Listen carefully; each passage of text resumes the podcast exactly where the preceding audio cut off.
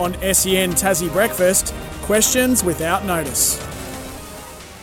Is indeed where we throw each other a question without notice. Tim, I'll start with you. The Gold Coast Suns unveiled a three year plan this week with the goal of winning AFL and AFLW premierships by 2026.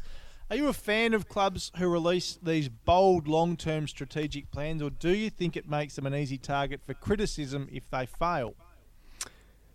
Oh, I think any sporting team at that level is going to get criticised if they fail, so I don't have a problem with it, Brent. Um, I, I don't see why it needs to be released. I think every AFL club or sporting club or business would have a strategic plan. Clearly, they would be aiming for success. Why it's just not kept in house, though, I'm not sure. Um, I suppose it's the new age when fans and supporters and sponsors want to know, you know, what are we doing? What are we working to? What is the goal? What is the plan? And how are we going to get there? So, um, you know, you, you're damned if you do and damned if you don't, because if it doesn't work, you're going to get smashed. And if you're not putting enough stuff out there for your fans and your sponsors to engage with, then you get nailed for that as well. So, um, I don't mind them. I'm just not sure if they need to be released to the public, Breno. Uh, should Jack McVeigh be the favourite for the NBL's Most Improved Player Award? Do you think any of the other Jack jumpers could be in the running for any of the remaining awards?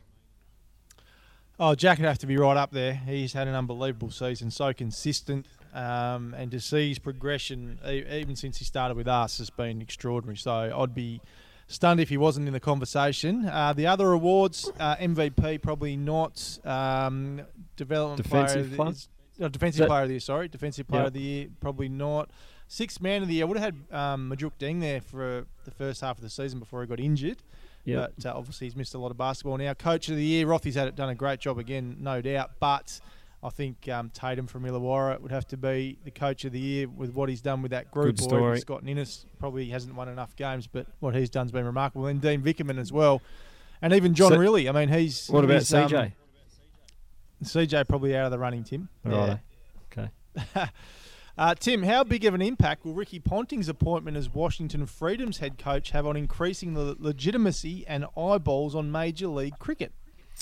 Yeah, I think it will certainly help give it some credibility. Um, but I think every player I've spoken to that went and played in that competition loved it. Now, I'm not sure if it was because the facilities were great and the standard was great, or if it was in America and they're looking like in two years' time when we're playing home and away and you're travelling to New York and you're travelling to LA and you're playing a game in Dallas, I think it's going to be a destination league if they can get the facilities and the infrastructure right around it. Bringing in someone like Ricky to lend its his name to that competition is only going to help. So um, it's certainly going to help increase it. I don't think it's going to get it over the line. There's still a bit of work to be done, but I know speaking to players, it is certainly a tournament and a league that they have their eye on going to play, and they want to experience. They want to have six weeks in America, so um, it's going to be an interesting watch. But yeah, Ricky certainly will help push that competition in front of more people.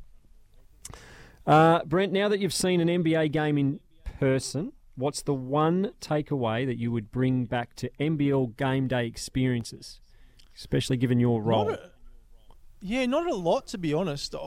People say the NBL is the biggest or second biggest or the best league outside the NBA. And from what I saw from my one game so far, we do a bloody good job in Australia. Really do. Like obviously this is on a grander scale over here, bigger stadiums, but the whole game day experience as far as big screen, uh, everything that goes with it, it's pretty similar. And the thing I did like though, when Utah won the other night, confetti dropped from the roof, Tim. Maybe that would add something to my State Wow. Bank Arena after a Jackies game. Someone's got to some clean it up, though, Brent, don't they? I know it would be a terrible job. It'd be a what terrible about job. around the venue and outside in terms of activation? Do they do anything better than us there? I mean, America normally do things really well in this space. Yeah, I didn't notice a lot. Um, I did get some free toothpaste on the way out the door the other night. That was that was handy. Um, but no, not we got there. We got there pretty early. As soon as the doors opened, we were in there watching the boys shoot around. We wanted to go and have a look at that, so I didn't really take in the concourse itself. But no, I didn't notice a whole heap. To be fair. Be interesting to see tonight. Then you would imagine it would be a step up in all that.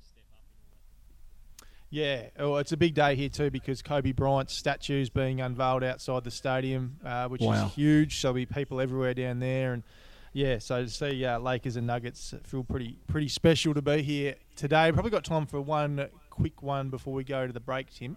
Now, this is interesting. I asked Scott Roth this in the press conference after the Jack Jumpers game the other day about Jack McVeigh potentially playing for the Boomers. Here's what he had to say. You know, anytime you have a chance to do that, it's great. Um, it's just, uh, I think, a very um, unusual time of the year to be doing this. You know, I think um, the teams that they're qualifying against um, are not overly strong in general, and there'll be some teams that won't be playing in the finals, and there'll be plenty of players to pick from also in those areas too. So it's a balancing act between um, where you are in the season, uh, where you are on the standings. Um, you know, you're talking about guys going away for seven, eight, nine days with travel, and then coming back for two days to get ready for a finals game. So um, those potential things are um, difficult and difficult decisions to be made. Uh, we leave it in these guys' hands of actually at the end of the day what they want to do. Thoughts, Tim? Because uh, a really quick thought too, because we're about to go to a break. Yeah, well, it's a hard one. I mean, any time as a player you get the chance to represent your country, you're going to want to take. But obviously, the Jack Jumpers having finals and other teams playing finals, and that being the holy grail, winning a premiership, it's a tough one. I mean, if you're Jack and you're probably not going to be in a full strength Boomers team, do you want to go and risk your final series filling in for guys who are away playing in, in different leagues at the moment? Probably not. But it's a hard one because it's a, an opportunity to play for your country. We'll unpack it more in the coming weeks when the Boomers hit the floor. It'll be good to have a, a good deep dive into that. You are locked to breakfast, powered by Kubota. Take on any job with Kubota's mowers, tractors, and land pride attachments. We're off to our final break of the morning, coming back to wrap things up next.